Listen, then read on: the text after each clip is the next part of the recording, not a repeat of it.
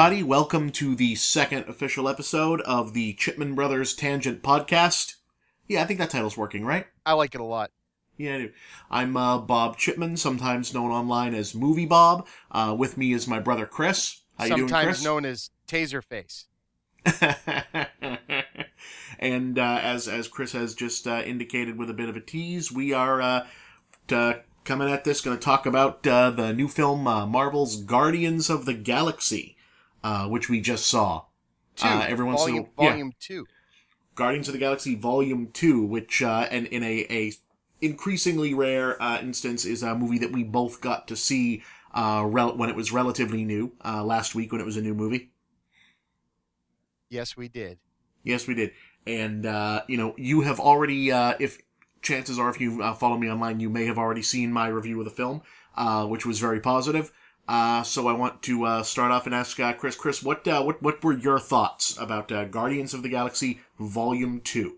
Well, uh, first off, you know, um, the original Guardians of the Galaxy is it's a bit of um, out of left field, right? I mean, even with the whole Marvel Universe thing, it, it came around, you know, right not shortly after the Avengers pulled off what they were building up to do, right? Which is Yeah. okay, we're going to release a bunch of movies with obscure ish but superheroes people have heard before, and we're going to attempt to tie them all in in one movie. And then they Mhm, went and, with no movie build up, decided, you know what, we're going to go balls to the wall and we're going to introduce a bunch of characters no one has ever heard of, even some people that actually read the comics. This is obscure land, right? Yeah. and um, we're going to introduce the whole team at once in one movie. And uh, oh, by the way, um, we're going to hire uh, the guy who started working with Lloyd Kaufman in Troma to pull the whole Yeah. thing off. Because if Bedfellows were ever meant to be, it's the Walt Disney Company and the people that wrote the Toxic Avenger and Tromeo and Juliet Yes. right? um, it just still boggles my mind. And the other thing that boggles my mind is that Lloyd Kaufman is in both, or the first one at least, and he's a Hmm. producer on both, which means he was in the room with Disney executives. Yeah. I mean, this man wrote a book where one of the titles uh, of the chapter was "The Joy of Colostomy Bags." Yeah. Right? I, I mean, Yeah. what's that? Everything I ever needed to know about filmmaking, I learned from the Toxic Avenger, Yes. That which is is, that a is other book. fantastic fucking book. Yeah. Um, but anyway, Co- so co-written by James Gunn. Yes. So Guardians And, uh, of the Galaxy Kaufman. 2, I mean, I'm already a James Gunn fan. So I knew going into it that this would be something different. And it's, I mean, dare I say, both of them, this one probably more so, um, within the Marvel universe, is much edgier. You know what I mean? Um, Hmm. There's there's some darkness, some nastiness, some some R-ratedness to the goings on. You know, A in little bit. of these movies, which the other movies don't really have. You know, Do you yeah, do you think maybe the series gets away with a little more because like they're like so many of the characters are aliens and like weird creatures? yeah, absolutely, Absolutely. You know, like like would you be able to show one of the ostensible good guys uh, essentially you know like th- there's a sequence in this movie where three of the main characters between them jointly basically murder about like 300 people yes, give or take in in slow motion and it's played as alternately a really funny scene and also a really holy shit these these are like the coolest guys in the world kind of scene and you know could could you I don't know that you could like pull that off in the like the Avengers or any of the others because eventually you'd be saying, "Hey, wait a minute, why, why are they shooting people?" Whereas here it's like, ah, you know, one of them is a raccoon, one of them is blue, and one of them is like a little baby tree thing, so it, it's like funny. Well, right. I mean, it, it feels like it belongs in the late '70s, early '80s. Yeah. Um, i- in the terms of you know, this is a movie you could definitely watch with your with your family, like dads and kids. This is going to be a big one, and we can Yeah. talk about that in a minute. But Mhm. you know, our first introduction to Yondu, um, Michael Rooker's blue skinned character, is Right. basically post coitus in a Yeah. brothel, um, Yeah. zipping his pants up. Yeah. You know what I mean? Disney. Now, this is a Disney film, Yeah. right? Th- This this Mhm. kind of fucks with my head. Um, but before delving too deep, you know, with the tangents there, you know, you you asked what I thought of it, and I. this movie unfolded in front of me, and you know, people might argue, oh, it's a slighter movie, it's a smaller movie, it's like Iron Man 2. There's not much going on, it's just character building, but it was Mm. fucking great character Yeah. building. You know, it, it the, the movie had the balls to be slow. And I Mm. don't mean slow as in boring, I mean slow as in thematically. Um, the musical score was used almost like in line with the feeling of the scene, whereas in the first one, it definitely gave you a feeling when they were using the music. But this one almost sets the stage. Like you're supposed to be listening to the words of the song because they're telling you what's going on with characters. yes, You know, yes. Mhm. And um, it, I, I just thought it was, in my opinion, it's up there with some of the best sequels of all time. yeah, and- I, I, I agree. it, it's not as good as the first movie, but the first movie, there's not many things that are as good as it in the Mhm. genre that it's in. Um, I, yeah. but this one is funnier than the first one, Mhm. and this one is way deeper than the Yeah. first one. Yeah. A- And it builds on character mythos and mythology that the Mhm, 1st mhm. movie started. You know, it's not like all of a sudden Iron Man's acting differently, or all of a sudden, you know, um, the guy that was kind of edgy and didn't talk a lot in the first one now has this big arc. It's you know, no, we're we're looking for Peter Quill's dad, you know, in this one, and that was a big plot point in the background of the first movie. And now we have Gamora and Nebula, and they are recognizing more and more and more so that they were both abused by Thanos. You know, and Mhm, it's not mhm. just that one Yeah. of them was the fodder and the other one was the one getting all the praise. You know, this was emotional and physical abuse in and of itself. And you learn more about Drax and his family life um, through Mm. him getting a lot more humor, but also a lot more depth. And I mean, then you get the the third act, which I think we should go into at the end of the podcast. But man, Yeah, no, look, we can talk about spoilers. It's, Well, it's no, I been was a just gonna week. say- I'll put up. I was yeah. just going to say, you know, we talked about Colossal on our last Mhm. podcast. And Colossal and now this are the last two movies I've seen in a theater. Mhm. And Colossal made me feel feelings that I wasn't ready to feel um, Yeah. watching a movie. And it made me feel humor and funny and laughter at the same time that terrible things were happening on the screen. And Mm. here is a Marvel superhero sci-fi epic that it goes in a direction that and it might not have affected everyone in the audience this way, but I literally had to take my 3D glasses off and not look at the screen because I was crying. And I'll admit that to the internet. I was crying Mm, for a good mm. 5 to 10 minutes Yeah. where this movie ends up going. And like I said before, it's all in the music and what's going on on screen. hmm You know, um, it's it's just brilliant when when they got there, and I want to talk about that more. But you know, set the stage. I mean, you, you know, it might not be a perfect movie, but it's Yeah. my favorite I've seen this year. Wow. Yeah. Easy, Yeah. and and that colossal and this probably tied Lego Batman in close second. Um, Mm. it, it- that that's my take. Um, Yeah. for a quick flip. Well, you know, having uh, I saw it uh, earlier in the week, uh, before we saw it together on uh, the Sunday of the weekend that it came out, uh, and my initial impression was, you know, that it's I, I would I would have said, okay, this this is about as good as the first one, uh, but it feels less new because it is less new, Right. and like the the things that were initially like surprising in the first one, you know, where it's like, hey, okay, we, we made a crazy space movie that's all set to, you know, 1970s AM rock, you know, is, uh, you know, it, it's a, a mom rock action movie, which is just bizarre. But, uh, but it's all kind of, uh, kind of awesome. Uh, up on seeing it the second time, my, my impression is I think it's better than the first one. I do. Okay. See, I'll need to I- see it a second time. Yeah, I think the the second that because as tends to happen with the uh, the the Marvel movies, I really do end up wishing that I can watch them twice before I review them, uh, which is not always possible because a lot of the time, and you know, it's a it's a function of of watching these movies now is like the first time with it. You know, because I know I have to do the review, I'm both watching out for, okay, what do I think about this? What am I going to say? What am I going to write? And also, you know, let me look out for Marvel Universe business that is going to need to inform all of the news writing and reporting for the next, you know, couple months of my life. Right. So, you know, the second time when I can just like watch what the movie's about, I'm thinking like, wow, this is really strong uh, thematically.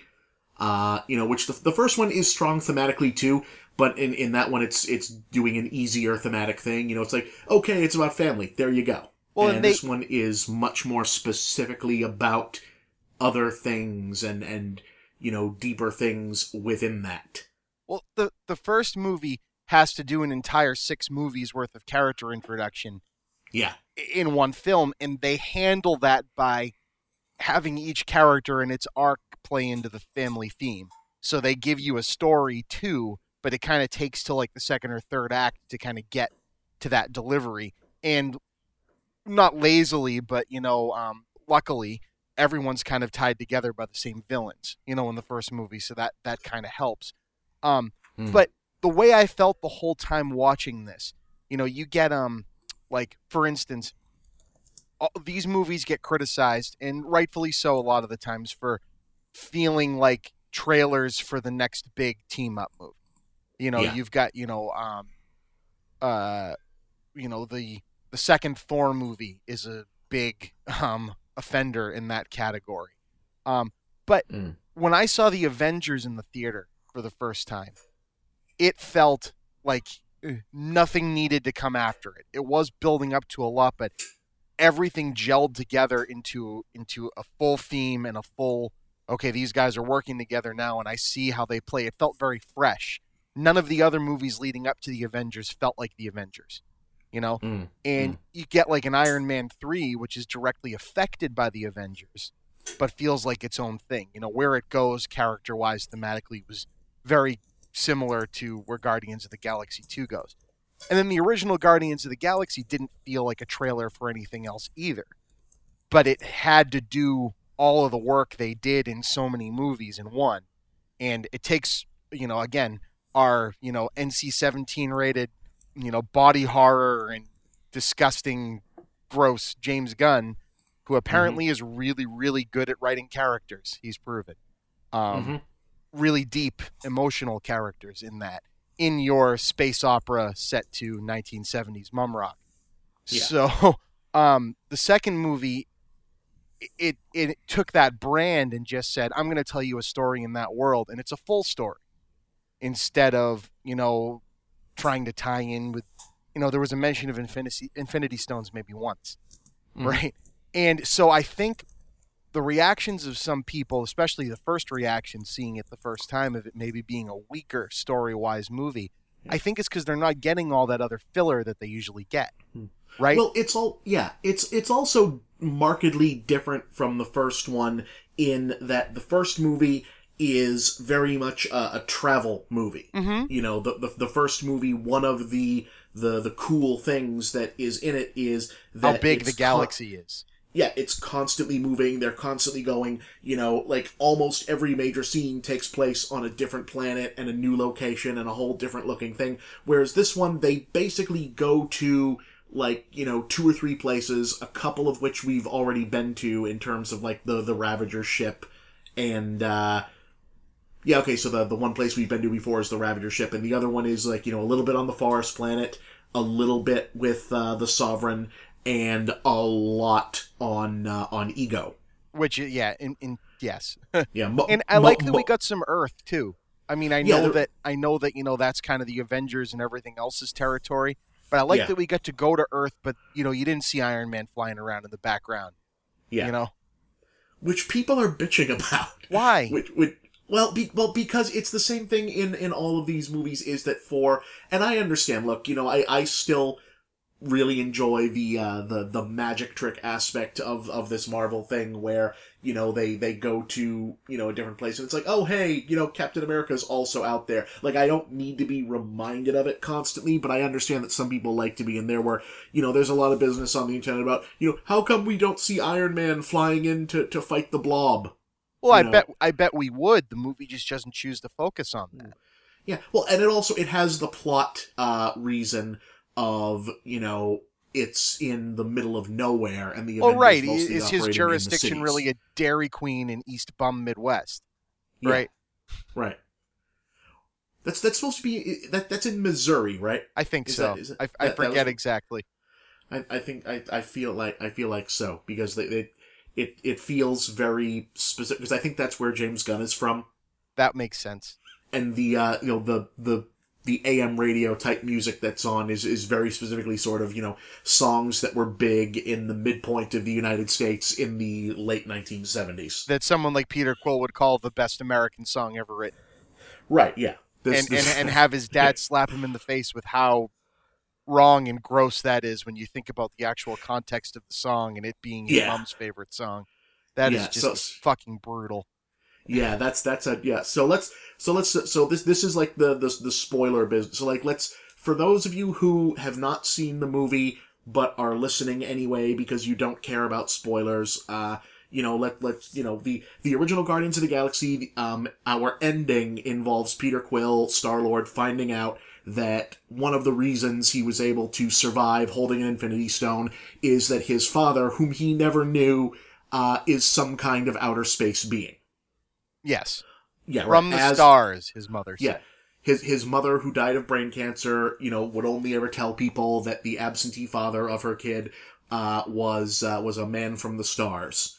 Uh, you know, which it David Bowie. these- yeah, watch, watching these movies, you, you you sort of like know the minute that comes in. It's just kind of like, oh, okay, all right, that's uh, that's going to be important later because Right. nothing is in here. Nothing's in here by accident.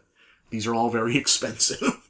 so uh, so in the the sequel, Guardians of the Galaxy 2, the uh, the new information that we we find is that uh, after a lot of waiting of everyone on the internet spending a year going, oh, who is Star Lord's father going to be, and thinking it's going to be every cosmic character in the Marvel universe, uh, the answer turns out to be Ego, the Living Planet. Fuck yeah. Yeah, which is you know again again for uh, th- this is uh, one of the things that's nifty about the adaptations of these movies is these are really expensive movies being made out of stuff that was written for like 11 year olds and 90% of the the big weird sci-fi ideas in this stuff are so big and weird because it was a bunch of guys trying to meet a deadline coming up with something that sounded new and interesting enough to shove on a cover Right. so, you know, in the comics, Ego, the living planet, is literally just, hey, wouldn't it be cool if like a planet had a face and it like bit things? That that's pretty much it for Ego, the living planet in the comics. It's just weird and cool. And Uh, let's just say ver- right now, yeah, b- before going into how crazy and deep they get with all that, for Yeah. everybody listening that wants to know, for anyone that's a Fantastic Four fan and Yeah. wonders why their big baddie doesn't get to look exactly like you expect him to, don't worry. Ego the Living Planet is at one point a giant planet with a fucking face on it. yeah, right. And It's- I was applauding that. Yeah, I was I was really glad in this version they we mainly encounter Ego uh, in the form of Kurt Russell. Intent who- that's really important though. Yeah. It's it's there. This is like the this isn't like when they turn Galactus into a cloud because they're afraid of it being weird. No, he's You know, the- so much more great and lovable and awesome and fucking awful because Yeah. he's Kurt Russell showing up as a human. Yeah, right. We because because the the idea in this one is that Ego, you know, since he also made a in, in the comics, Ego flies through space and and goes to other galaxies and stuff. In this version, it is the living planet. It is a planet that is actually the the protective shell of like a uh, a a brain, basically that is like a space creature that is obsessed with its own existence. Uh, Right. And it has created avatars of itself that look like Kurt Russell because why wouldn't you? Fuck yeah. Yeah. And, yes, uh, Bob, he has a penis because Drax really wanted to know. so they they end up going to Ego introduces himself as as Peter's father, informs him that he is a celestial, which is important because this is the first time anything in Marvel has actually called itself a celestial, uh, Right. which means God. Uh, With a lowercase g. lowercase g, right? Small with, g. uh, yeah, that's the, uh, the. This is some real Jack Kirby business that we're getting into now, and uh, informs him that uh, that he is a god, that Peter is half god, and that he would like him to join him uh, to to be part of the living planet and uh, help fulfill some vaguely defined uh, business that he wants to take care of. And when you they didn't hide the fact that they were going to meet Peter Quill's father, and this is who it was going to be in the trailers. Um, oh, but they hid what was going they- on. Yeah, well, because when you first see this, you're thinking, oh, okay, this is the logical place you go to for a sequel, because the first movie is all about, you know, Peter is an orphan and he finds a family of his own with the Guardians of the Galaxy. Now, the, uh, the quote unquote biological family comes back in, and the question is, is he going to be part of his, the, you know, which family is more the family? It's, it's, it's the logical next place to go with a sequel and these set of characters. Well, it, you know- it, it's also a multi-layered family, right? Because you, with the Guardians of the Galaxy, you're leaving out the Ravagers, Yes, and that's yes. a very important part before explaining what Ego's big plan is. yeah, Um, yeah, the, is that e- it turns out Ego fathered Peter Quill, Yeah. and because he has to return to his home planet to stay energized, because that's where his whole energy source comes from. right. Um, basically returning to himself, right? Um, yeah. he sent Yondu and the Ravagers back to retrieve his son. Yeah. And you start thinking, and this is where the questioning comes in. Well, why didn't you just come? And the Mhm, mhm. answer initially is, I couldn't return to my wife or to your mother because I knew I would stay and I had bigger business to attend to. Right. And also he couldn't bear to see Meredith Quill dying right on Earth. and this is, is- and is this his is what you're told to initially and because kurt russell is so damn good at Yeah. being this fun-loving dad i mean when he starts showing peter the power that he shares because he has the blood of a celestial in him Yeah. they make a little orb and play catch with it and i was a blubbering that's mess something. already hmm.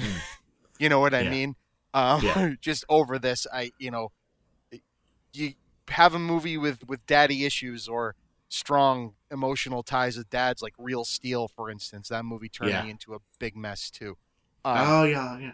but so you learn a lot more about Yondu. I mean, Michael Rooker is already fucking awesome, right? But in the first movie, he's kind of like the less bad bad guy, right? Yeah. He's yeah. chasing after Peter, but they kind of have this anti-hero hero thing going on where he's not really that bad of a guy. He's just rough around the edges.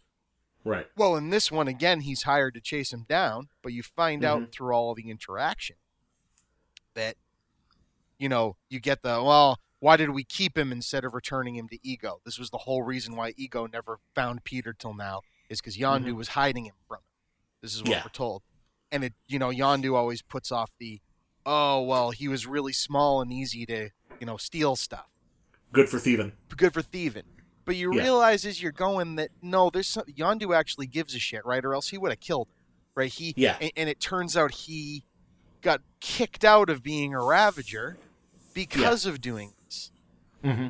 You know what I mean? So he gave up his greatness for Peter, right? So it's like Yeah. okay, leaving out this new guy. I mean, Yondu may have beat him and been kind of an ass, but he's kind of his real dad. You know, Mm. when it comes up to who makes you who you are.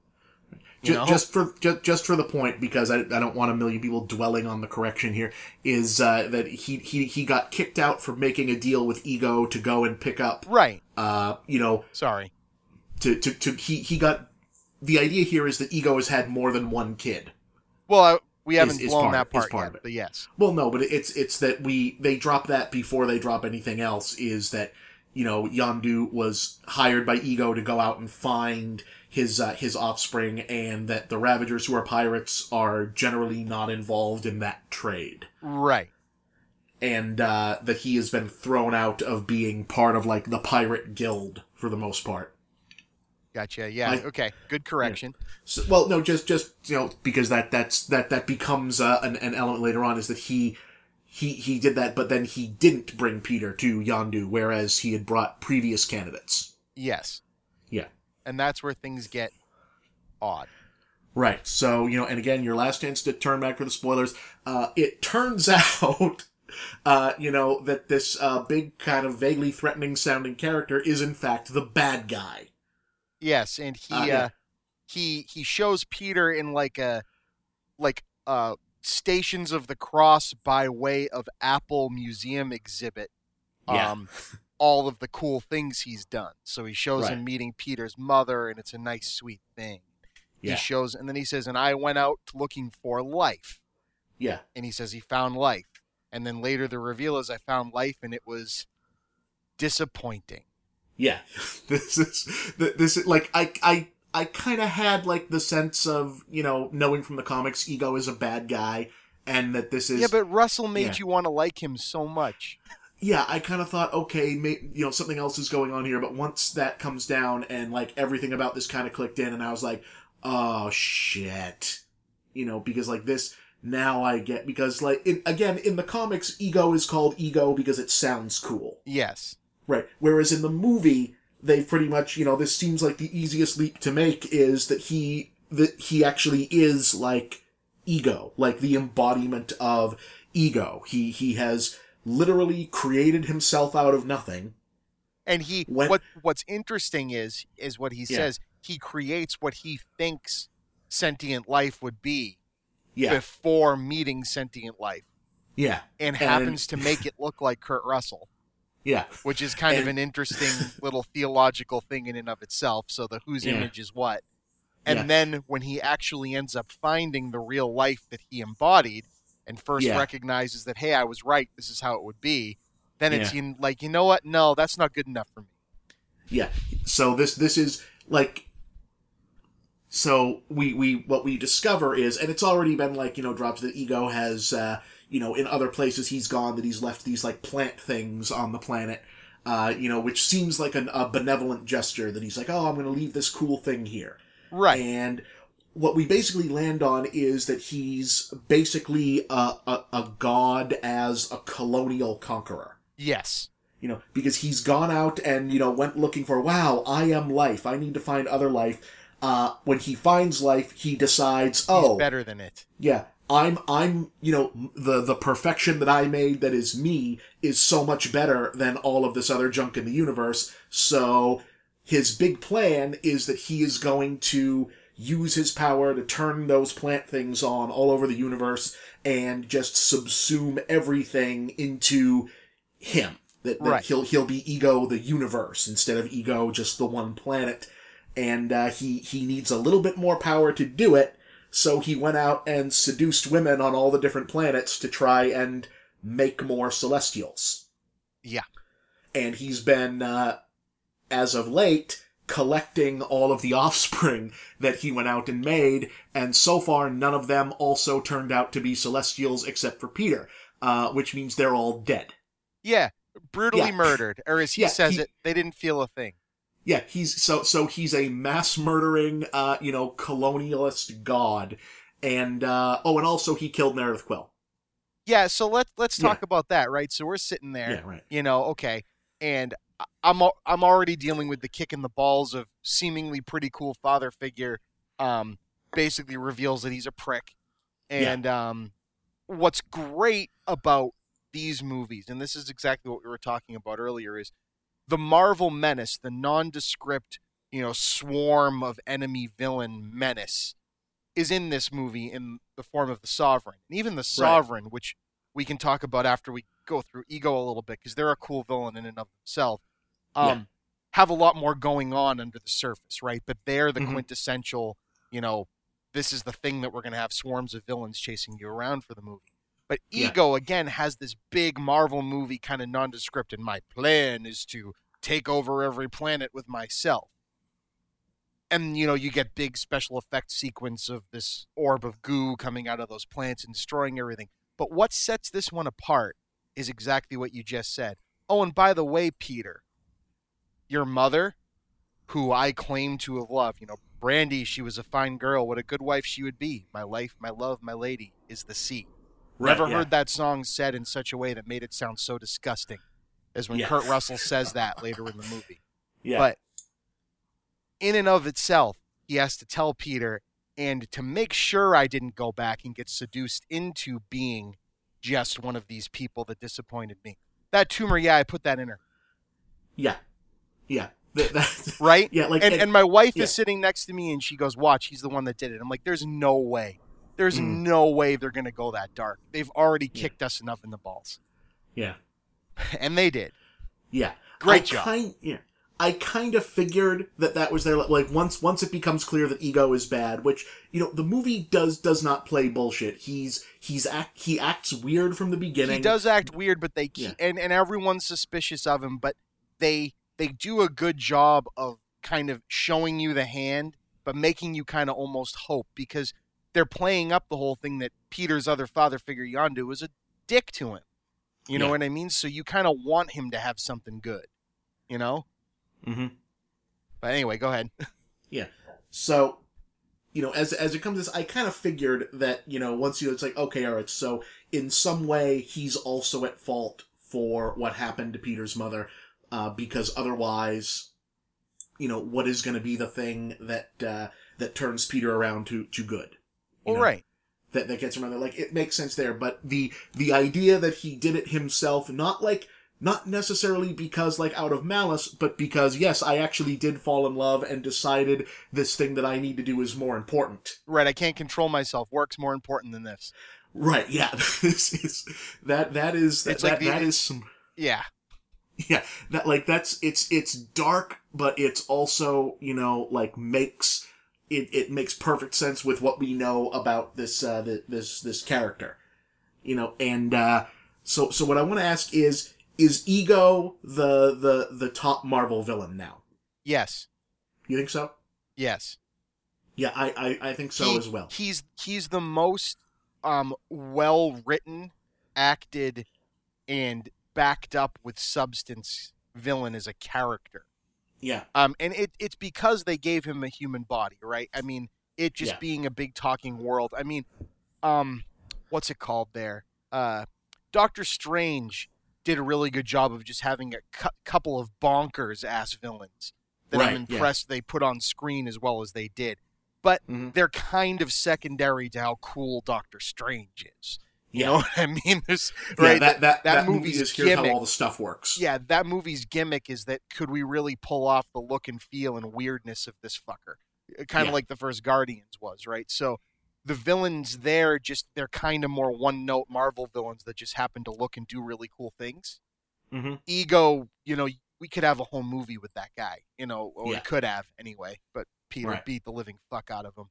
So yeah, yeah, and you know, it's it's such a in in some ways it's almost like an answer to a lot of the some of the criticism that was had of uh you know Star Lord as a character in the first movie. You know that it's we're kind of going back to you know this kind of this this guy who's made himself into a uh you know this icon of this kind of like you know old fashioned doesn't give a fuck uh masculinity right. Right. And then we meet up with Ego, who at first seems like, yeah, I am everything that is awesome about that.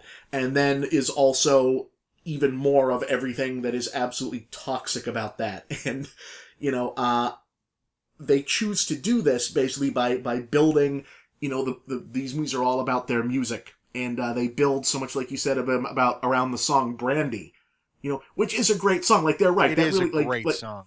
Br- Brandy is a terrific song, uh, but you know it's also one of the hundreds of thousands of songs, especially in the '70s, that seem to exist in like soft rock music, where the theme is the uh, the the mus- the the guy musician writing the song making a really giving a really really romantic justification of why he can't settle down and why he is like an awesome loner that has to go wander the Right. world and fuck everyone who gets close to me and you just you know it's it's basically a song that's all about how these musicians how because they are these awesome creative world traveling guys that it's okay that they pump and dump women you know Right. that that that it's it's it's like yeah you know look you know yes I, I love you i care about you but you know i'm a man of the road or something and uh you know it, it kind of turns that whole thing around into this really dark criticism of of you know the, that whole attitude behind that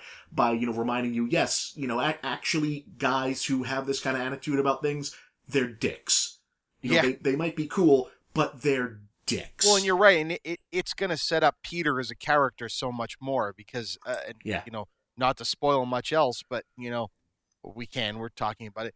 Peter's actual only basis as a father figure in Yondu Mhm. sacrifices himself for Peter to Right. basically get him off of get him off of ego while ego's exploding, right? So Right. Yeah. you know, and they don't really get a chance to talk.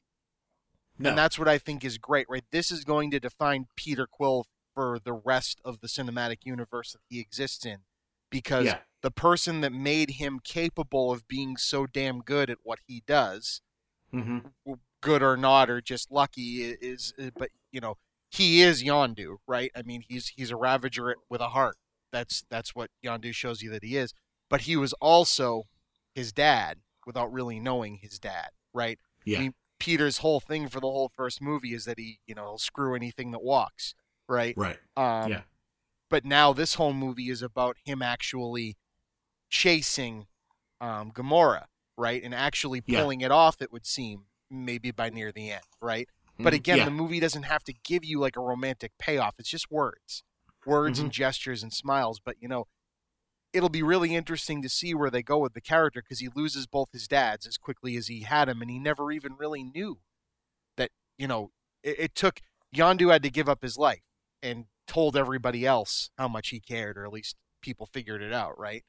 And then Mhm, you've mhm. got um James Gunn's brother Sean, um, given way more of a character, and this is Kraglin yes. right? Who is basically, you know, Yondu's son as well. You know, in that, Yeah. you know, he's the only one that was willing to stand up for him um, during uh, during the whole taking over of the Ravagers um, by Taserface. Yeah, which is a great joke in and of itself. Um, Yeah. but uh, you know, with Peter giving him the repaired um, at dart at, at Yondu's funeral right at the end is just such a cool moment that these movies don't usually get. You know, Mhm. without it feeling forced. And and so um, it, it'll be really interesting to see you know where they go with Peter and you know with that the movie right it's not just about Peter finding his dad. You know we said with Gamora and Nebula there's way more to that. The whole movie's about you know abusive family relationships and dealing Yeah. with them Right. right? We've got Yondu and all the Ravagers basically, but him and Kraglin, and, and then you've got um, Drax emoting more about you know his wife and daughters, or was it Mm-hmm. was it daughters or daughter? Uh, I, bel I believe da- I, I I believe daughters. I believe he has uh, the the comic book Drax, who's a completely different character, has uh, at least two kids. So I think it's wife and daughters.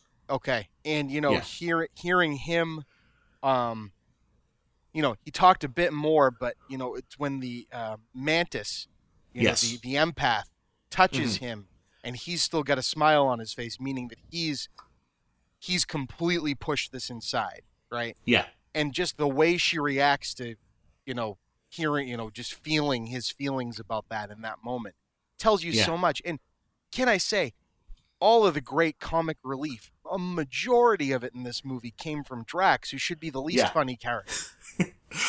Well, Right? but he's he yeah, but well, but Drax is fun though because it's you know a character with with no guile.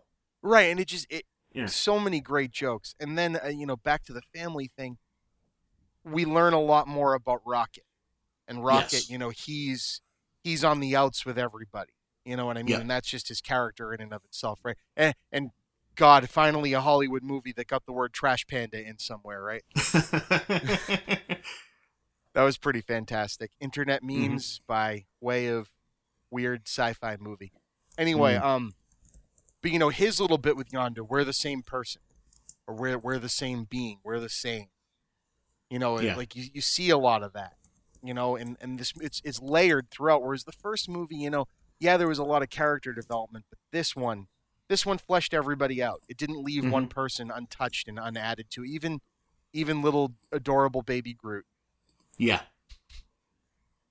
which was just wonderful. Having having a toddler, that the, Mhm. the the opening credits of this movie have an entire you know your big like Avengers style opening Marvel action scene to let you know they're still kicking ass. All happens in the background, out of focus, while Baby Groot dances, Mm. and just the reaction of all of them. Oh hi, oh hi, you know, like stopping during the. It, it just it. I don't know if anyone else listening has a kid, but it was perfect. It was Yeah. perfect. Yeah, it uh, it was it was it was great. I like. Uh, I was I was worried whenever these things start adding mo- like you know it becomes like a, a sequel. Okay, we need to add more characters. You know, you have to wonder. Okay, because eventually you'll find one that doesn't work, and they they really only add like one new person to the permanent cast in in Mantis. Right. Yeah, uh, Pomme Clemtif, I believe is is how you pronounce that name. Uh, I think she's French. She's great. Yeah, she's great because at first it seems like this is you know a way to to do Drax again Right. because they because you know you know now that Drax is is part of this team and has been part of it for a couple of years now he's he's he's evolved a little bit as a character. Like they they aren't they're still keeping to the central gag that his species is incapable of processing um metaphor. Right. you know they they take everything completely literally. And uh mantis it's unclear if she's unable to process metaphor but she's never had to. So she so it's it's another alien character whose shtick is that they uh they don't process information the same way as uh in in humans we would call them both neuroatypical Yes. Right. You know, uh, you know, or, or, you know, it, it's, you know, Drax in the first movie, it's been compared to a positive depiction of, uh, of autism. I'm not sure how much uh, weight that carries, but it's interesting. Hmm. And, uh, so they, they pretty much, they put these two characters in, in what's a much weightier movie. Yes. You know, because even before we know that ego is bad, like the stuff with Peter is, you know, in the first movie, you know, he's like detached from stuff because he's, because he's not dealing with shit and he's like the fun character. In this one, he's doing nothing but deal with his shit and it's a lot heavier. Right. Yeah. He. And Yeah. that's what I mean. He doesn't really have as much of a chance to be fun in Yeah. this one. The fun goes to you know, you know, Yondu and Rocket running around having their Peter Quill moment.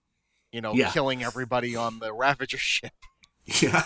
I was, I was really worried that they were going to run out their own joke with, with the music because, you know, all of these things that like in the first movie, it was just such a novel thing. You know, whenever a movie decides, you know what, let's build the sonic wall of this movie around a particular genre or a particular set of songs and it, it can just feel so odd. Like, yeah. uh, like, you know, the, the Disney Robin Hood?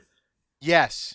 Yeah, you know, what's odd about, what's, what's fun for, for people who haven't seen the, the Disney Robin Hood, you know, what's, what's interesting about that movie is it's a movie that ostensibly takes place in the Disney animal version of medieval England, but the character voices and all of the music are, uh, you know, southwestern United States bluegrass. Yeah. It's really odd. It, and Yeah. It, it's one But of it the works. big. It really does.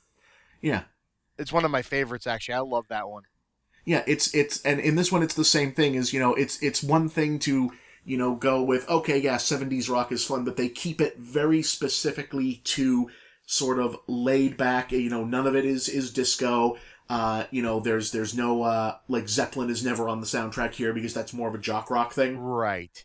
you know this this is very much you know what would be called mo- because these are supposed to be songs that Peter Quill has inherited from his mother and they seem like you know mom rock from from that era and that's that's what makes it work is that the soundtrack is a character.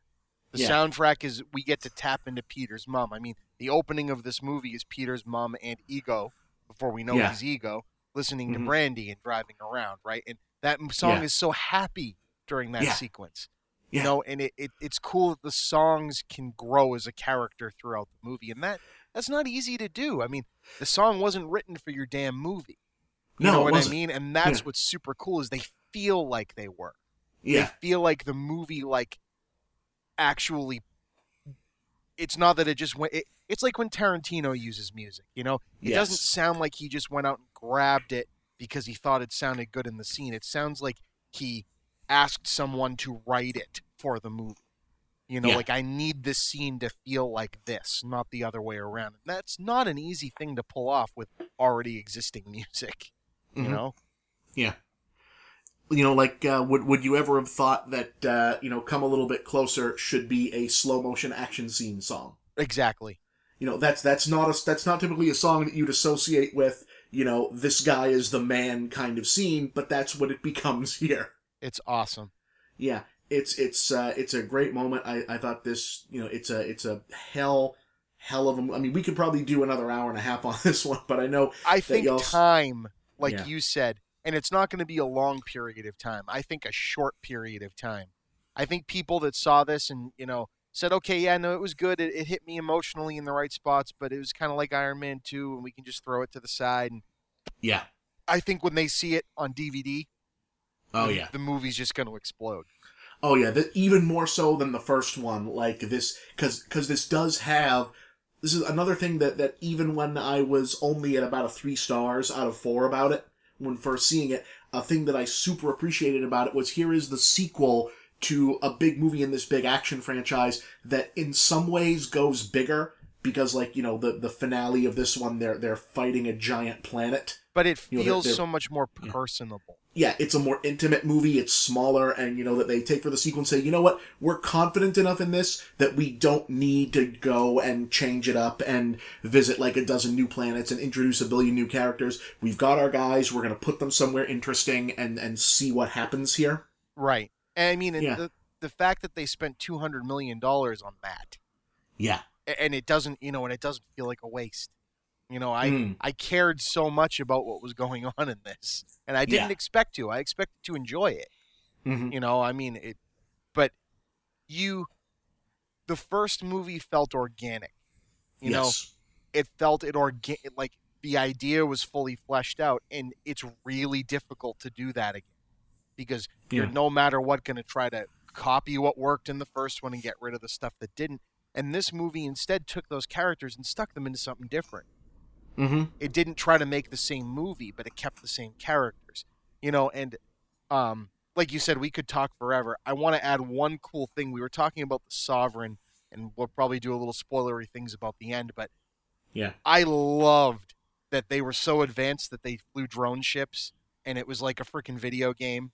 And when Yeah. there was one of them left during the action sequences, they had all the other sovereign there cheering them on like a little eight year old beating, you know, Donkey Kong or Mortal Kombat for the first time in a arcade. And when he died, they all walk away with their arms folded. You suck. yeah, I, I just loved that. I, and it had Yeah. video game sounds. So you have these big, huge, like George Lucas Star Wars epic space battles with almost too going too much going on. But that's what I like about these is it's that's kind of part of the joke, right. you know, because you it's Mhm. almost too much going on, but you can still enjoy it. But Right. then they they break it through to like you know basically the space equivalent of a cathode ray tube TV, like to see most of the scene with bleep bleep bloop bloop bleep bleep doodaloo, like Mhm. playing over it. Well, and I'm like, this is hilarious. Like I was dying. I almost couldn't pay attention. I was laughing so hard at how silly that was, but it worked. Mhm. You know. Yeah, it's really uh it, it is it is it's it's going to be so bizarre potentially when because the next time we're going to see the Guardians is they will be in uh in Avengers Infinity War, Right. which you know, you know on and on one level can't wait to see that. It's it's going to be so cool to see these characters uh interacting with uh with with the other Marvel characters, but it is going to probably be so tonally odd yes. you know to, be, because these characters like james gunn is, is involved obviously you know he's he's a big big shot in the marvel movies now he's planning out a bunch of the spin-offs and such but Well, he. it's gonna be Go ahead. because so much of this like the guardians of the galaxy is they took the name of the comic and that was pretty much it you know and the the script that they had that called for this arrangement of characters was from a writer who pitched it and then uh Jane uh, Nicole Perlman and uh, that's the pitch that got bought and when they brought James Gunn on he rewrote the pitch for he rewrote the movie further to his own sensibilities Which and- are odd and great. Right, and like so these characters more so than anything else in the Marvel movies because most of them are drastically rewritten from their comics origins. The the team is, the universe is. They've pretty much allowed him to make a side project of the Marvel universe that is belongs only to him. And in Avengers Infinity War, we're going to see a certain amount of that presumably, you know, interpreted through a completely different set of filmmakers in uh, the uh, the oh shoot, it's it's late and uh, I had a beer, so I I am uh, blowing out the, The Russo brothers. the Russo brothers who make the Avengers movies now, you know, who are equally awesome but have such a different aesthetic and a different you know type of thing that they do. It's going to be so interesting to see these characters you know, interpreted by other filmmakers. Well, and and it's an interesting point you made there about the Russo brothers because remember that you know the original Avengers, Mhm. no one had ever done that before, and Yeah. you, you get Joss Whedon to come in and do it, and that movie was very much a Joss Whedon movie. You know, it was it was silly and light and still heavy and dark when it needed to be, but it was essentially you know a I I dare to say a kind of a juvenile kind of a movie, right? It had it had some silliness and some lightheartedness to the jokes and some humor that once you get the um, Winter Soldier, which was the Mm. Russos' first tap into Marvel, you really don't go back from how dark that movie got yeah. you know and so tonally you aside from the other issues joss was dealing with with avengers 2 you know you can tell every time that movie shifted into fit with that more it wasn't comfortable for that sensibility Mhm, and mhm. and i hope that these guys work with james and his characters well enough and you know the brand has established itself well enough that we don't get that tonal mismatch again you know? Every time avengers 2 was just guys sitting around in a room talking it was genius. And every time it was trying to be more like the the winter soldier or worse off more just like you know the trailer for the next big avengers movie um Mhm. it's where it lost me. And it's not a bad movie by any stretch. It's just you know it it feels like it wasn't as well put together um and you know i i love captain america civil war as well but i still think winter soldier is a superior film to that and um it's a really tough call between. they're really good but i i yeah, the, the only reason I, I I put Civil War and again Civil War is great. Don't get me wrong. yeah. But the yeah. only reason I put it less is that I wouldn't have called it a Captain America. Mm, mm. And and I don't mean that it's not. It's very much a Captain America movie, but it's and and they got a lot done. But that really should have been Avengers 2. I, I don't see. The thing is, I, I, I like. I get that. Like, it's definitely a better Avengers two than the real It Avengers really two is. was. Uh, Maybe maybe they should have just been a double header. You know what I mean? Cuz yeah, like that. you that need the Avengers story 3. of Avengers 2 for Captain America Civil War. But Mhm. I mean Captain America Civil War is paced like The Dark Knight for Christ's sakes, right? Yeah. That that movie is dark and Mm-hmm. it's it's heavy and there's it's all story. There's a Yeah. lot going on in that damn thing. And I just I don't know how the guard if, if the Russo's next Avengers movie is just like that, which I would imagine it would be. I don't Mhm. know how these guys fit. Like you just said, it's going to be weird. They're Yeah. a, they're a little too weird to fit in that universe. As weird as it sounds. Hmm. I don't know. Just to me, I, I, Yeah. I'm I'm excited to see where it goes. Yeah, I mean, I, I, and again, we don't know. We don't know if the Guardians are coming to Earth. We don't know if the Avengers are going to space. I assume the Avengers are going to space. Well, if you're going to deal with Thanos, Thanos on Earth will be too much like the parts of Thor that didn't work, and we don't need that. Mm, And I love Thor. I mean, It's just you know, yeah, the we've seen Superman two before. Um, we don't need much more of that.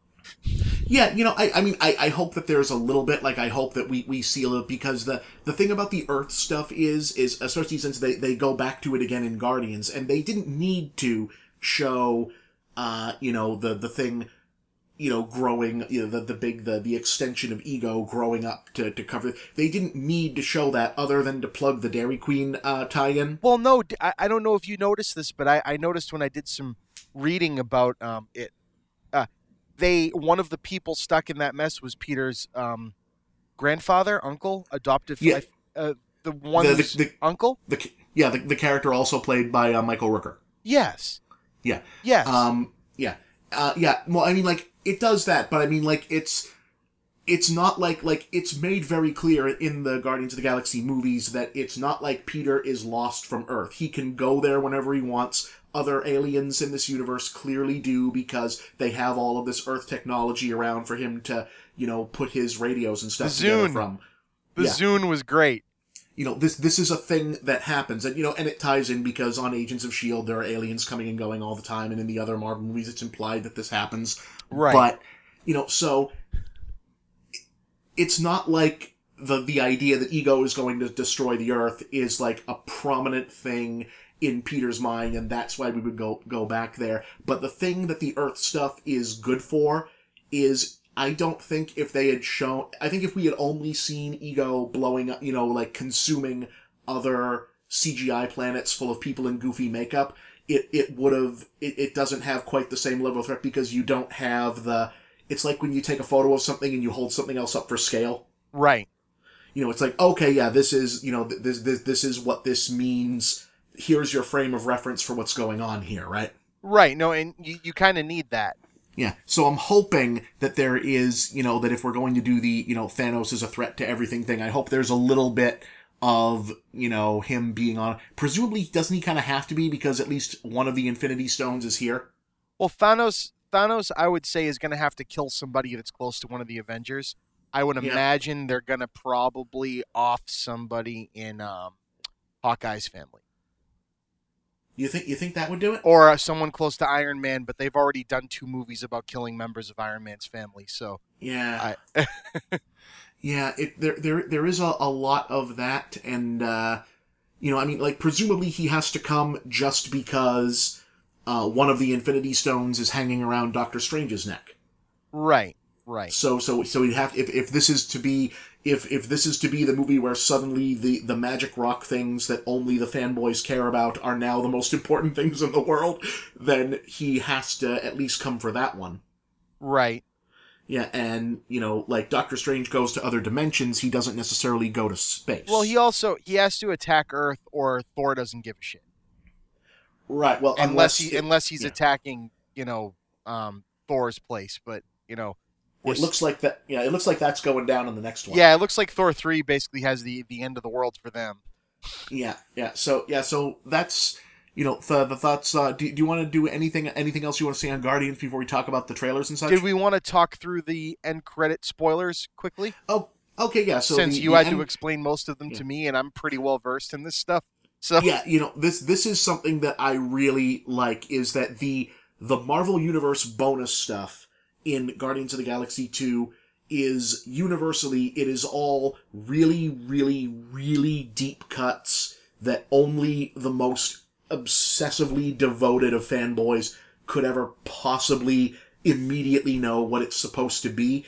And unlike some other Marvel movies that have uh, packed in things like that um, you know, Thor 2, Iron Man 2 probably being the biggest offenders, it doesn't stop the movie to shove this stuff in and look at the audience like, eh?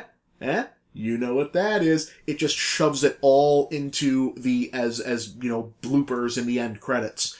You know, and I think, and it doesn't let it hurt the main movie, which I think and is, this is a what's smart way to do it. it, it almost works as a matter of subliminal advertising now, right? Because Yeah. these images are going to be ingrained in the minds of people that have no fucking idea what they mean. Yeah. And they're and that's what I think is great. I, I mean, you could say everything you want about oh stupid and it's a light version of what they do in the comic and it's ruining what I already read. But, but the fact that we watched an audience full of people at a Jordan's IMAX theater. I don't know if we talked about this before, everyone, but around here, furniture stores are movie theaters. Yeah, there's a there's a giant ass furniture emporium, and Two of uh, them. it has yeah, and it has one of the best laser IMAX theaters, It's In- in it's the area. great. I, I, and it's and, awesome. and and so and you have to walk through the furniture store after, of course. Um, Yeah, it- it- but uh, anyway, um, another local celebrity owned, or um, at least they're the mascots establishment. Um, yeah, but uh, you know, we're watching it, and nearly the entire theater stays for the credits on this, right? And on this one, they're really not even given a bone of, oh, and look, there's Iron Man. Oh, or look Yeah. at this. No one that's recognizable to them is showing up here. yeah, you know? yeah, and it's and and it, you know, and to be fair, it's not like the only thing that's interesting about these is the uh is the fact that it's a reference to the comics. It's you know the things that they're teasing are interesting. Like, uh, if we want to get into them, the first one is the the bad guys that they teased us with, uh, the Sovereign. You know, the the gold skinned race of genetically superior people. You know, which is great by the way, is that you have this. This is like the even like the J.J. Abrams Star Trek movies have been really reticent to like show us the Klingons or something, or to, to Right. figure out what the what the aliens should look like. And Guardians of the Galaxy just says, "No, fuck it. One of our main planets is people in gold body paint with gold wings. Why Yep. the fuck not? You know, that's that's what we're dealing with. And so they they in order to distract everyone from you know making the obvious guess that Ego was the villain of our movie, uh, you know, they said that no, Ayesha uh, and uh, and the Sovereign are our bad guys. And in the comics, Ayesha is the female counterpart to Adam Warlock, who was an absolutely massive character in, you know, the brief period of time that Jim Starlin was writing all the cosmic stuff at Marvel. Right. And Adam Warlock is I, I don't know that there's another way to describe him other than he's he was like orange skinned space Jesus. Right. Yeah. No, Like, that that's was- that's basically when you told when you reminded me who Adam Warlock was. It clicked, and then I had to go back Yeah. and read, and I'm like, yeah, no, orange skin space Jesus. That makes sense. Yeah, he he was for a time like the main like he's the main good guy who eventually prevails over Thanos in the Infinity War comic. Right. Yeah, I because at the time they were printing that Adam Warlock was a huge character, whereas if they do it now, I don't think the end of that of of those two movies is going to be Thanos is defeated by guy who you've never heard of that just showed up. No, Adam Warlock is just he- maybe they'll pull what they pulled with um um what's his head, Jewel head. Um, did you just say it? No, I didn't. What, what did you mean? Um, uh, in Avengers, uh, Avengers. 2. Oh, the Vision. Yeah, maybe they'll pull what The they Vision. pull with the Vision. You know what I mean, and have it be, oh, okay, he's kind of a main baddie for a portion of the movie, and now he's helping. You know, Yeah. or something. But I, I don't know. Yeah, well, so our our ending spoiler for this is that Ayesha, having failed to destroy the Guardians of the Galaxy, is now obsessed with doing so and announces that she is making a new, you know, super person to fight them, and she has a big cocoon and says she's going to call it Adam. So, you know, cue, you know, half, and it gets this big musical sting, you know, cue half of the theater that has remained because everyone remains for the Marvel movies now going, what the fuck? Well, like one or two guys in the theater go, all right, yeah, it's, it's that guy, you know, so, uh, so that's cool. And, uh, you know, I was happy to see that. The other one is more of a nested, uh, twist because we, you know, we mentioned earlier in the movie that there's this whole subplot about why Yondu is not part of his crew of Ravagers are not part of the other Ravagers. And, uh, you know, our big sort of bittersweet ending is, you know, after Yondu has sacrificed himself, he gets his funeral and the other Ravagers actually do show up, having now, you know, found out, oh, he actually tried to do the right thing at the end. Yeah, that was And, that was the and- sequence that really kicked my ass because Cat Stevens' father and son, man. Jesus Christ, yeah. I, I knew that was on the soundtrack, and when I saw them Yeah. kick that up, I'm just like, yep, I'm not going to be able to deal with this.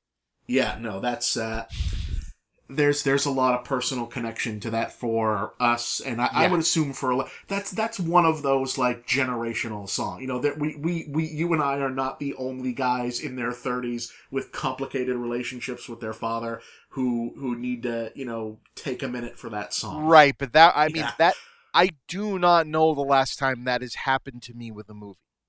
Yeah. And so that, That was, was- that it, was it was really impressive that it, it got me that much. Yeah. Well, also it's the it's the use of it because it's a funeral. It's a sort of Well, happy, you just- sort of you- sad ending. I mean, you just went through the whole ego thing, and then Yeah, you've got yeah. Yondu actually n- turning out to not be a piece of shit. You Right. know what I mean? And now Yeah, he's dead. and- yeah, and and you know, and they're they're setting off fireworks during it. It's a big deal. Yeah, we're we're all James Gunn's brother being really really happy when that shows up. oh yeah, Yeah, that guy's fucking awesome. yeah he's good. It, it seems like they know He- they've they've actually got an asset in him. Is he still Rocket's stand-in and motion capture guy? Yeah, he's Rocket's stand-in and motion capture guy. I think that's awesome. Uh, The the special features of the first movie of him running around in the blue suit Yeah. as Rocket were hysterical. Yes, they were. Uh oh shoot. What was it? Oh yeah. So anyway, we uh so we learn this extra detail about Yondu being an exiled member of what are space pirates, basically, because he runs into uh two of his oldest uh, two of his old associates that he recognizes in uh, the other captains of the Ravagers, uh, and it's uh, Sylvester Stallone and uh, an actor whose name I didn't catch, but uh, Sylvester Stallone as a guy with interesting shoulder pads, and another guy whose like skin is made of crystals. And let me say, for the maybe four minutes of screen time Sylvester Stallone has in this, when did he come back? Uh, Like, he seemed no no no i mean I, I know when he's come back but he seemed to walk onto the screen with a swagger and a voice that's like oh yeah no i've been doing these things still for like all the time Yeah, you yeah. know like it didn't it wasn't like a big deal like oh wow it's it's like no sylvester stallone it's you, what you didn't know that he's just always been in this universe like what the fuck Yeah. yeah, Stallone's here. So seeing the the weird shoulder pads on Stallone's character and then the crystal guy, you know, I got the sense of like, oh, I know what's going on here. And uh, uh, then at the end, uh, we have the other Ravager captains come back, and we see a couple more, and we see uh, Ving Rhames. awesome Ving, Ving Rhames is there wearing uh, interesting, uh, you know, like uh, uh, what what do you call the, the the two strap belts that go across your chest? That's just like a harness. it i think that'd be the best way to call it is a harness Yeah, he, he he's wearing like a, looks a like he's harness. about to lift a refrigerator Yeah, yeah, he's he's just a big fucking guy, and uh, Michelle Yeoh is there yep in a uh, cameo that supposedly went over gangbusters in China. Imagine that. awesome uh, you know, a, a big actress to hire for what seems to be a cameo. And uh, then uh, in one of our, our ending credit, uh, post credit scenes, we get Sylvester Stallone uh, standing with the crystal guy again and talking about how, you know, hey, you know, isn't it uh, interesting that, uh, you know, the death of Yondu brings us back together? And uh, cut back to a bunch of different characters, including Ving Rhames and including Michelle Yeoh. Yeah, so he, so Ving, yeah, Ving Rhames' character named Charlie Twenty Seven, by the way, which is what I thought. And, That's awesome. Uh, yeah, yeah, and uh, what's so it cuts back to and there's all these other aliens hanging out, and there's a big lobster-looking guy, and Michelle Yeoh is there, and there's a uh, a, a talking robot helmet with the voice of Miley Cyrus. which is hilarious Yeah, and uh, and and you know they say, hey, we we've got the band back together. Let's go do some shit. And uh, what's happening there is the those are the original Guardians of the Galaxy uh, from the comics. Which is great Is, uh, yeah, the the in the seventies, the Guardians of the Galaxy was a comic that took place in the future of the Marvel universe, and all of the characters were from different planets. And uh, you know, like Stallone is playing a character named Starhawk. mm-hmm. Uh, so so that's a big deal. Uh, Ving Rhames is playing Charlie Twenty Seven. Uh, that's Michael Rosenbaum as the the Crystal guy, um, uh, named Martinex. Yep. And uh, Ali- uh, Aleta, who is uh, Michelle Yeoh, and uh, they are those are the original Guardians of the Galaxy. Um, here existing as some other team that can uh, that can show up in future movies, and that's pretty great. Yeah. So uh, so that that's a lot of fun. Uh, Howard the Duck is in the movie again couple times Yeah, just uh, just a few times, just hanging out, doing stuff, which uh, which is great. I don't know if I necessarily want them to do another Howard the Duck. No, I You know, think I- just him existing in this universe is awesome. I think if he comes along with the Guardians and shows up from time to time, that'll be perfectly fine for me. Yeah, yeah, I think I think that's just like if they if they do eventually want to do the thing where they like send Howard to Earth and do like a movie, okay, maybe fine, but I I feel like the. uh Howard the Duck was something that was never designed to be a movie and is now mainly known as a movie that wasn't good. Howard the Duck is like Poochie. Yeah, yeah. When, whenever you try to make it into a character that exists like that, that's what you end up with. yeah, I mean, even I- this Howard the Duck, I like it and I like the jokes, but it, you know, it's it's definitely been designed to just be there quick and be Howard the Duck, right? They, they're Yeah. not putting a lot of time into the look. You know, it, it looks like Howard the Duck, but you know, it, right. it it's not you know a fully rendered character existing in the rest of the movie. You know, yeah it uh, it doesn't need to be uh, it doesn't need to be a whole thing. It's it's it's enough to just have a fun uh, cameo there. And uh, oh we also have a brief glimpse of jeff goldblum. Yes, because and, and that brings us into Thor three. right right which is uh, you know the the trailers that opened this uh, were for uh, thor ragnarok which looks great. Oh, it looks amazing, right down to the like '80s arcade game box font. on the word Ragnarok, and uh, it just looks like a lot of fun. yeah i like that the solution thus far to fixing the thor movies after the second one is just not very good it's just not Yeah, it, it's it's, it's, a, I, it's a I two like and a half star I kind of like some of the third act of the second one. yeah The basically portal the movie for the last Right, like yeah. 20 minutes w- was a lot of fun. yeah But it's a lesser. It's definitely a lesser Mhm. film. Oh, also, we forgot to mention Stan Lee in this one. Oh yeah, yeah. Well, Yeah, I jumped Stan, ahead. Stan Lee in Guardians, uh, which is uh, a cameo that there's so much in this movie that's a big deal. It almost seems to pass without notice that hey, the Watchers are in the movie now. That was awesome. And Stan Lee is telling them about all of his various cameos. Yeah, yeah. So which is which is bizarre because it's. I mean, let's let's not beat around the bush here. Stan Lee is probably not going to be with us for much longer. Which is a goddamn shame. It is like St- Stan Lee is 95 and, you know, or, or close to that. Um, you know, and, uh, at, at a certain point, the Marvel movies will probably outlive him. At a certain point. Hey, one hell of a swan song that guy's getting. That's all I gotta It say. is. It is. It is. And, um, you know, they've, like, he's dialed back his convention appearances and they've already confirmed that he's filmed, like, his next four Marvel cameos. Ah, yes. Which which should uh, I, I assume that those are for Infinity War and such. In this one, for a long time, there's been a fan theory that the way to unite all of the Marvel movies permanently uh, would be to say that Stan Lee's cameo character has actually been one guy and have it turn out to be one of the Watchers. Oh, all right. Pete, like this has been a fan theory forever. Is that Stan Lee at some point in one of these movies will like duck down an alley and turn into Uatu the Watcher and fly away, and it'll be oh that's why there was this guy that looked the same in all of these movies. uh, in this one, he doesn't seem to be a Watcher himself. But he seems But to be an informant to the Watchers. Well, he's definitely there listening very intently as he's telling them things, and the brief thing that we hear him say was, So anyway, in that time, I was a FedEx man. Which was um In uh, Civil, at the end of Civil War. yes. At the end of Civil War with Tony so he, Stark. they're setting up the last time the Avengers were involved is the last Right. thing he tells them. Right. So, and, you know, and then the Watchers pretty much depart to go watch something. You know, guess what they do? Right. And, uh, That's good. and- right. So, the implication here seems to be that Stan Lee is, is, if not a Watcher, is some sort of cosmic being himself, uh, who is able to, who is here, uh, telling, because when they leave at the end, in the end credits, when we see them leave, and he says, hey guys, you were supposed to be my ride, you know, he kind of goes like, guys, come on, I've got so many more stories to tell. right. Which is bittersweet when you think that it's Stan Lee. Yeah. But, uh, you know, that's not an accident. So the implication is, I suppose, that when they, whenever they get to the point where they say, okay, this was the last Stan Lee cameo, the idea is that uh, he has been narrating all of this to the watchers the whole time. which is cool. Yeah, which which which is really something.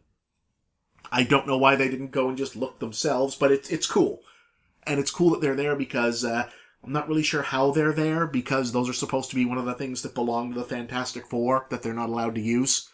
Interesting. Yeah, so that's Maybe it's just not in naming them is where the rules go in. It could be. It th- these these do seem to be rules that are only enforced when they want them enforced. Yeah, and I mean we all Yeah. saw how that turned out. So Yeah.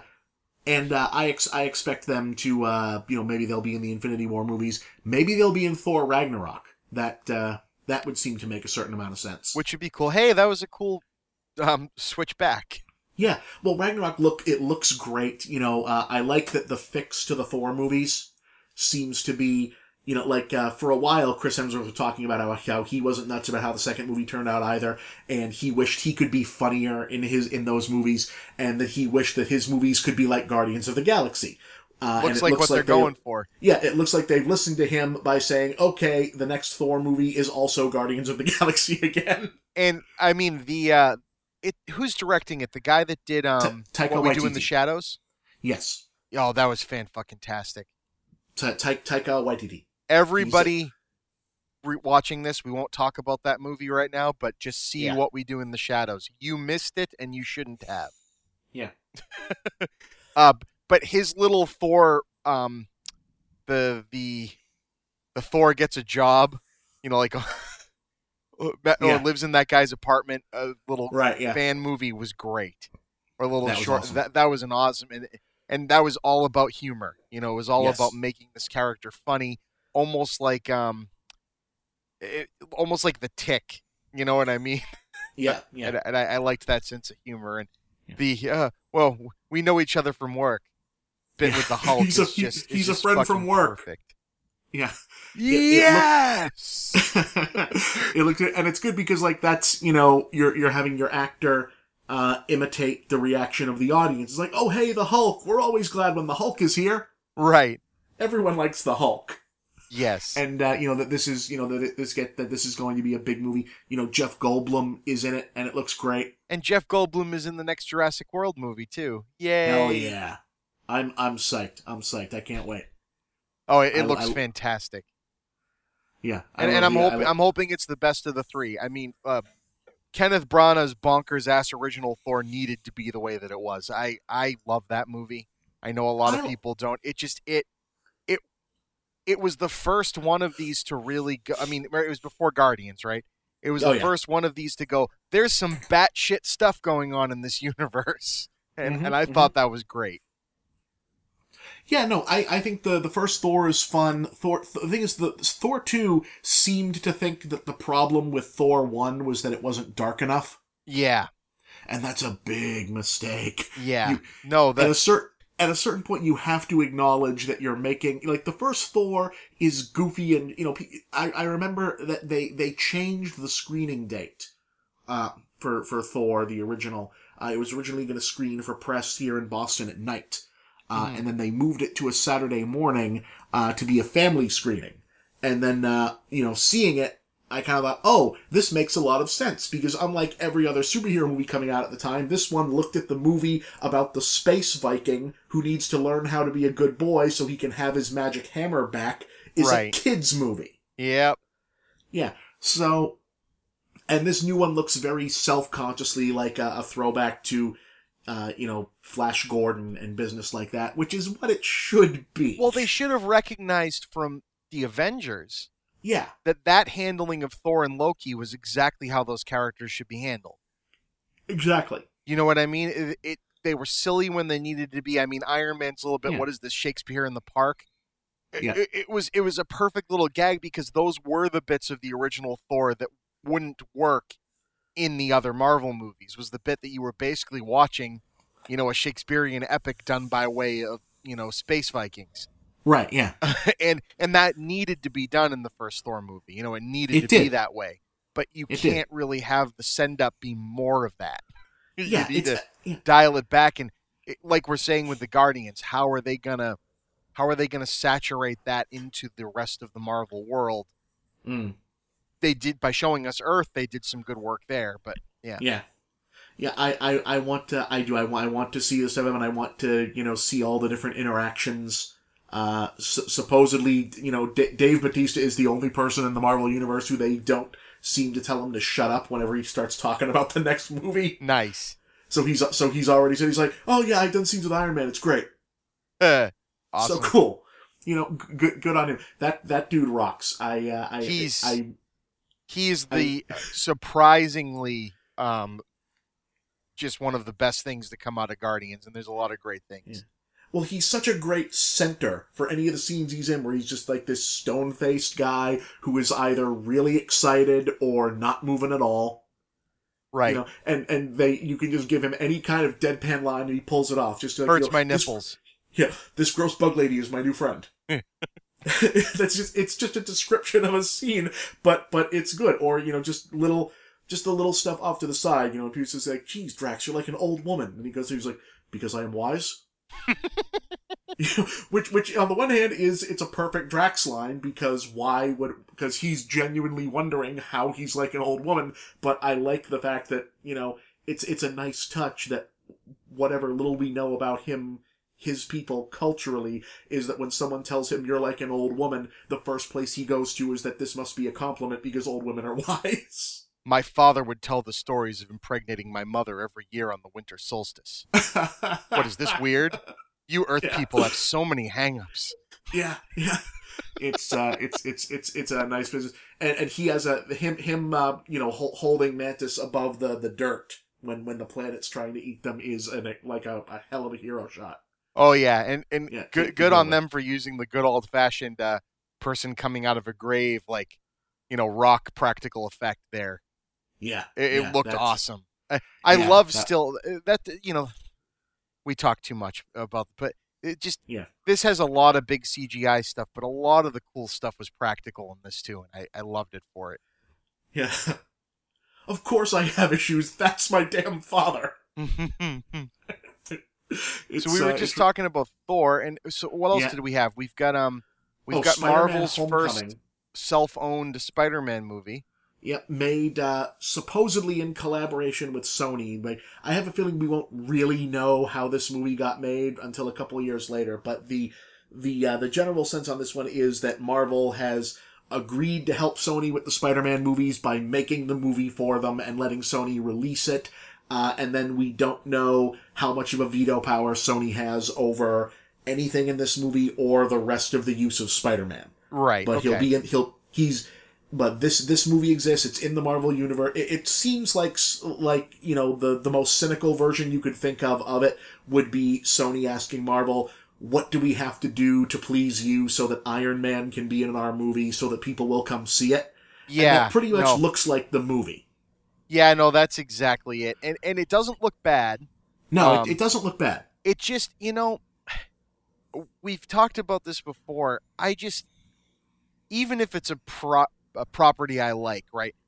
The Marvel movies, I haven't gotten cynical enough yet to say that they all feel like remakes of each other, even though they do tread familiar territory. yeah but- Do we really need more Spider-Man? I like that Marvel has Spider-Man and they can put him in the MCU, but you know what? I kind of almost just want what they did in Civil War to be it. And now in the next movie Spider-Man's just a character in it. You know, I don't yeah think we need another Spider-Man origin movie. well it's not an origin movie though Yeah, but it looks like they're doing some of it. You know well, what no, I mean? it's the, they they've uh, apparently it's an open question if they'll even reference the Uncle Ben thing. it- you know, it, and that, that to me, maybe that's good, but it's like then Yeah. then why do I need a whole? I mean, okay, Spider-Man: Homecoming, cool, but everything with the Vulture, which fucking awesome, Michael Keaton. I love everything I see him doing and saying, but it all just looks like the Doctor Octopus stuff from the second movie. Yeah, You know, I mean, uh, and, yeah. and and you know you can talk about o- other franchises that have handled this differently okay but batman begins and the dark knight have villains and batman but both movies have batman dealing with very different things yes, with these villains.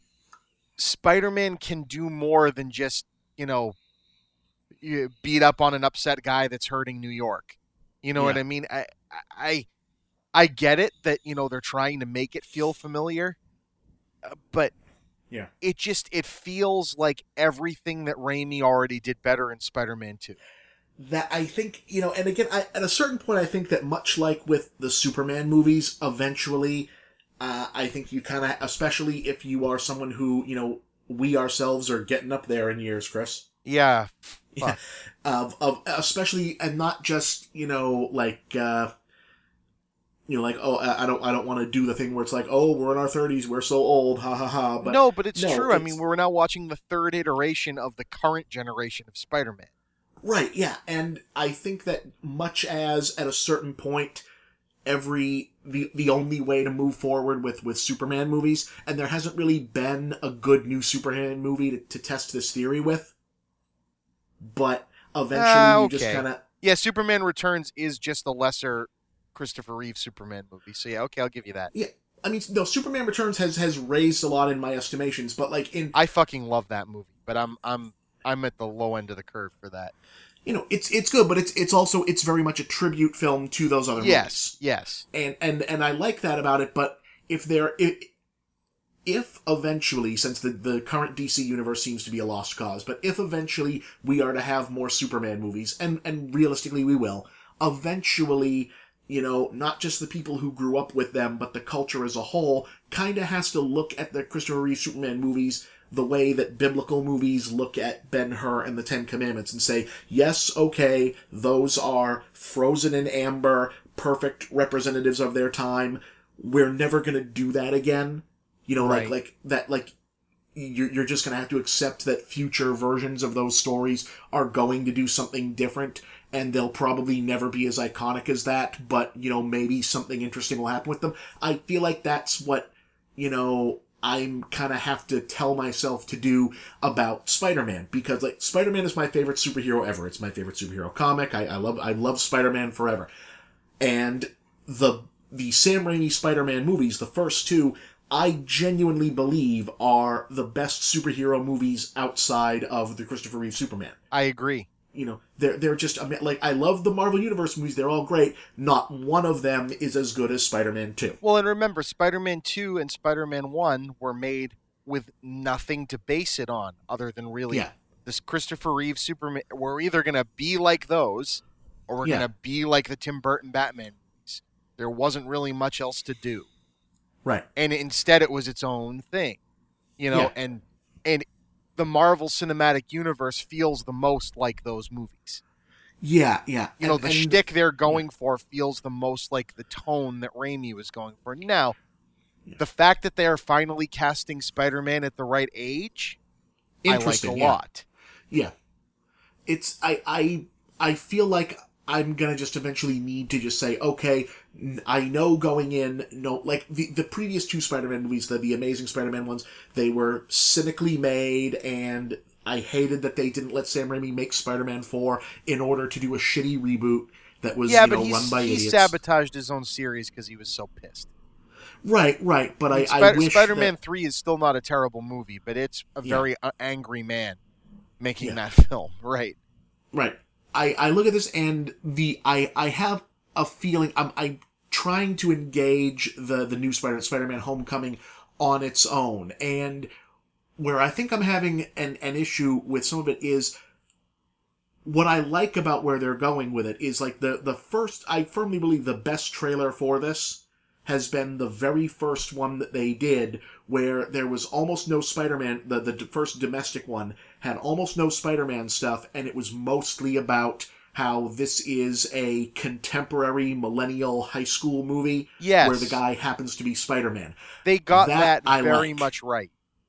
Yeah, I, I, I like that, and more importantly, I want that because, you know, if if there's an answer to why do we need a Spider-Man in the Marvel universe, the the Marvel Cinematic Universe so far, all of the characters are, for the most part, the main characters are all different variations of, uh, you know, middle-aged white dads Right.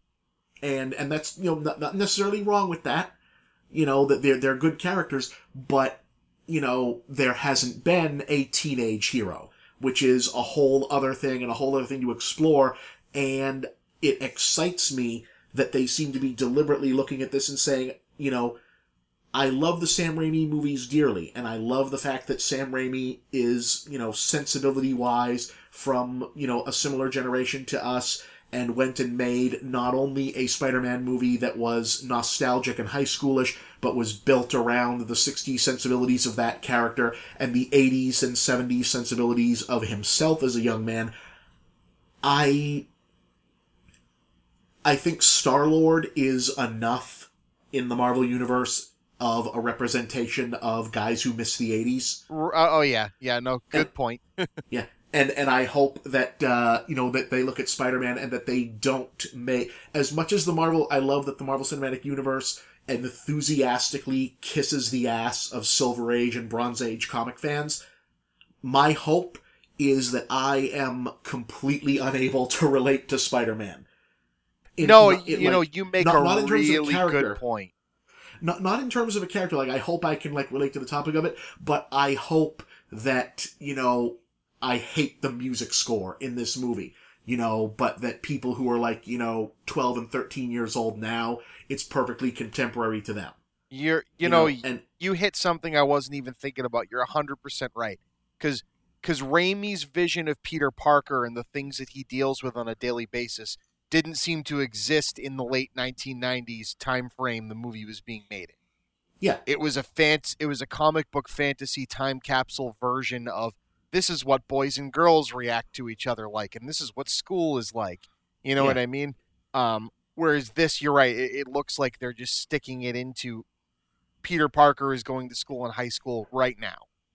Yeah, well, because I think Spider-Man is one of the comparatively few heroes that you really do have to, if you're going to do him in the proper way of like the the the teenager, like being an adult doesn't change that much generation to generation. You know, you eventually you you know, especially if like Peter Parker, you're uh you know a middle class white guy. You know, your your life is going to be pretty similar generation to generation.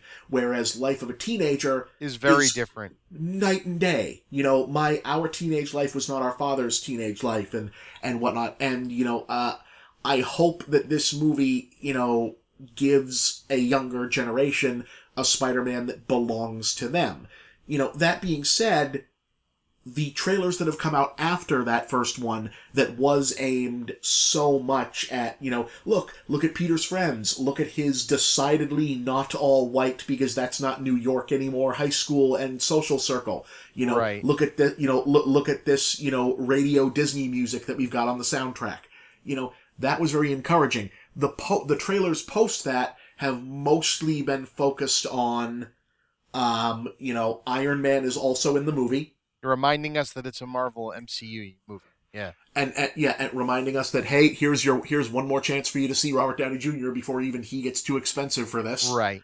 And uh, and also here are you know big you know prevised action sequences of Spider-Man holding things together with webs and so on. It's like I'm sure it'll all look very good, but it looks mostly like stuff that I've seen. That, Now, that's granted- exactly my reaction, and and, and Right. that's a positive thing in that I really like how Spider-Man Yeah. looks on screen. So seeing him do more Spider-Man-y stuff, I'm I'm on board for. Right. Um, but But what is it? What is it really going to do that's new? And that's Right. that's the argument that I think people that are getting cynical about the Marvel movies, which I'm not one of them yet, yeah, but are saying is that why go and see them when it's just the same movie with a different character in it? And I worry that you know the the Amazing Spider-Man was too soon of a reboot anyway, yeah, and I would have rather had this not have to happen as another reboot. And you know, you really can't. Tobey Maguire's too fucking old to be playing the character when they made it the first time, so he's definitely too old now. But um, if I had it to do, if this was my decision, if, if I was Kevin Feige and I wanted to get like the biggest pop that like, you know, that would be what, what I would want and also like wanted to like really get a big reaction from the audience, I would have just rehired Tobey Maguire. Yeah, and just I really like I would've- said, and, and don't even do its own movie. Just have the end of Civil War have Tobey Maguire show up as fucking Spider Man, and now Yeah. Spider Man's in the MCU. And, you know, retroactively make the, the Raimi movies the, the, the first ones of- Right. of this cycle. Yeah. Right, and I then like- and yeah. then make us a Spider Man four if you want at some point. But Yeah. you know, eh, and again, the kid, I think I, I loved him in Civil War. You know Yeah. what I mean? He he did what everybody didn't like about the Raimi movies, and he had the cynical, you know, Peter Parker Spider Man that makes fun of you and makes quirky Yeah. jokes. All of that was spot on. It's Right. just why. Yeah, and well, the, the thing of it is, is that these the, the trailers that they've been showing are mainly aimed at a multiplex audience and aimed at telling people, "Hey, it's Spider-Man Marvel style with big action," which is cool. But like I've seen the big action. What I want, what I'm curious about is like all of these is this will live and die as to what the context of those scenes are. Yes. You know, like if if the like like the vulture, you know, I I, I like the fact that the vulture suit has like the neck frill and has vulture feet. Yes. Like I'm, he, I'm I'm he very well could end up being um take the cake from Ego as our best villain because he damn sure sounds menacing. yeah. the words from the trailers Yeah. that he says are fucking scary, and seeing Michael Keaton be evil is awesome. Yeah. Yeah, and you know, I mean, look, it's Spider-Man versus Batman. You know, It's awesome. Well, cool Spider-Man versus Batman with carrying some of Birdman's problems, right? Yeah, yeah. You know? I'm, I, I kind of, and, and I do like the meta level of Michael Keaton doing a movie that, you know, this sort of super pretentious movie that's all about how shitty the blockbuster superhero thing is, and then doing, you know, a version of that, like, afterwards. I think it's great. fucking great. Yeah, that's like, they, they know what they're doing with that kind of fun meta casting. You know, if he is an interesting bad guy, if he's got something, if there's some kind of cool novel thing about why he's the vulture and what he's getting up to, is then then we've got a different story. Right now, you know, uh, we don't know. And like w- the trailers for the Sam Raimi movies were all action, but you also knew that they were keeping right to the comics. So whenever the Green Goblin showed up in that one, it's like, oh, well, I know what the Green Goblin's deal is, so I know what the context is here. This is clearly a different version of the Vulture. Yeah. So, so I don't really know what his deal is. Um, they're playing really coy as to who all of Peter's friends are. Like everyone just kind of assumes that Zendaya is playing Mary Jane, but no Right. one is saying so, which is, you know, novel. Since uh, you know this would, if if that's who she's playing, she's the first uh, you know non-white woman to play Mary Jane, which is pretty cool. Yeah. You know, the the big Asian kid in the movie, for example, is Ned Leeds, I believe. Oh, okay. Yeah, who's Cool, like cool, a big cool. square square jawed white guy in, in the comics. So, you know, this is all novel and I want to see that. I want to see how they'll eventually deal with the Daily Bugle. Right. Is it going to be an uh, internet magazine or some shit now, or? I don't know, like even in the Sam Raimi movies, you know, we're we're kind of pushing it that like a, a small New York newspaper would still be that kind of powerful media wise in that movie.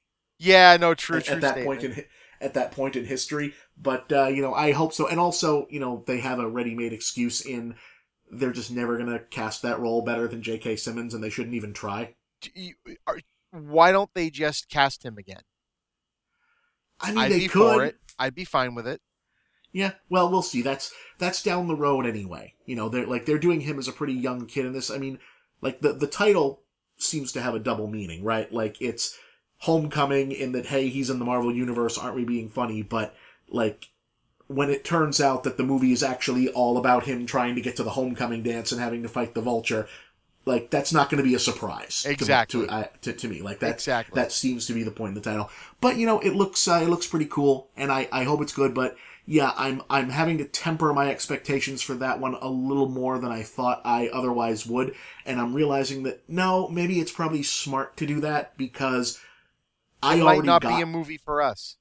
yeah, you know, I already got my Spider-Man movie, you know, and uh, you know the the idea that the the Marvel thing is that that you know there are worse things in the world than you know the biggest entertainment company on earth deciding that there are people that can be serviced other than uh, you know the 36 year old white man who is going to see their movie anyway Yeah, True. True. so uh so we'll so I, I hope that goes well and uh you know i mean uh you know hey if if it's not i can always just uh you know uh sit and enjoy anticipation for justice I, i'm sorry i can't even say it Were, were you attempting to, to mention the fact that there's a Justice Le- mo- movie, Justice League movie? Yeah, we Right, care right. about that. yeah there's a justice league movie coming I what, I can't are- even. It no. I, I I told you before. I'm not even gonna fucking see it. I'm done, you're not you're not like psyched to find out how cyborg fits in dude. All I did, like I said, I I won't even see Suicide Squad. I, I, I can't I can't do it. you're oh but you, you you've got to see suicide squad so that you can get in on all the jokes with everybody man No. This is Katana. She's got my back. I would advise not being killed by her. Her soul traps the her sword traps the souls of its enemies. Oh Jesus.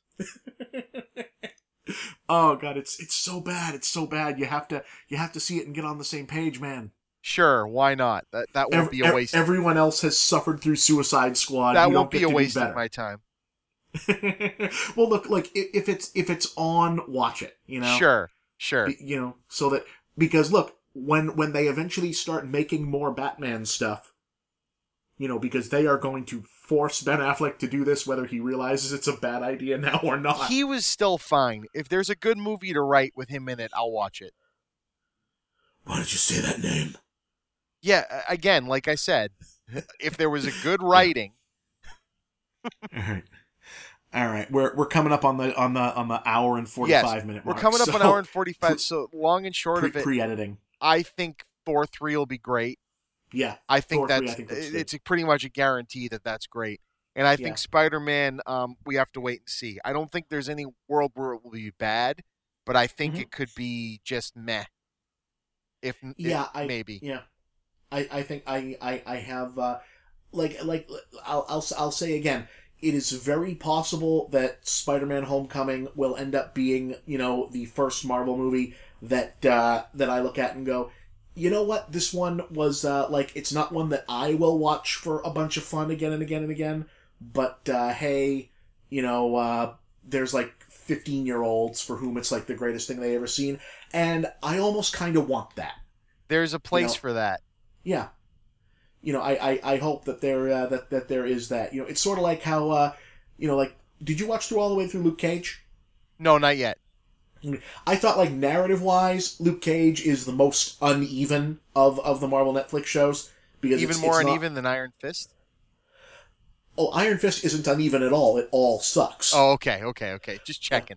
Yeah, no, Iron Iron Fist is, is perfectly even in that it's all garbage. Um, you know, whereas Jessica Jones was pretty much all good, and uh, Daredevil was mostly good, but in some ways really not. Uh, you know, Luke, Luke Cage, the the first season is real. I, I think is really good. Suffers narratively, but uh, you know, the stuff that works in it that even I can say, oh wow, yeah, that that really works. You know, a lot of my friends who are not uh, not exactly me in in relation to to Luke Cage. Mhm. If you take my meaning, Yes. right?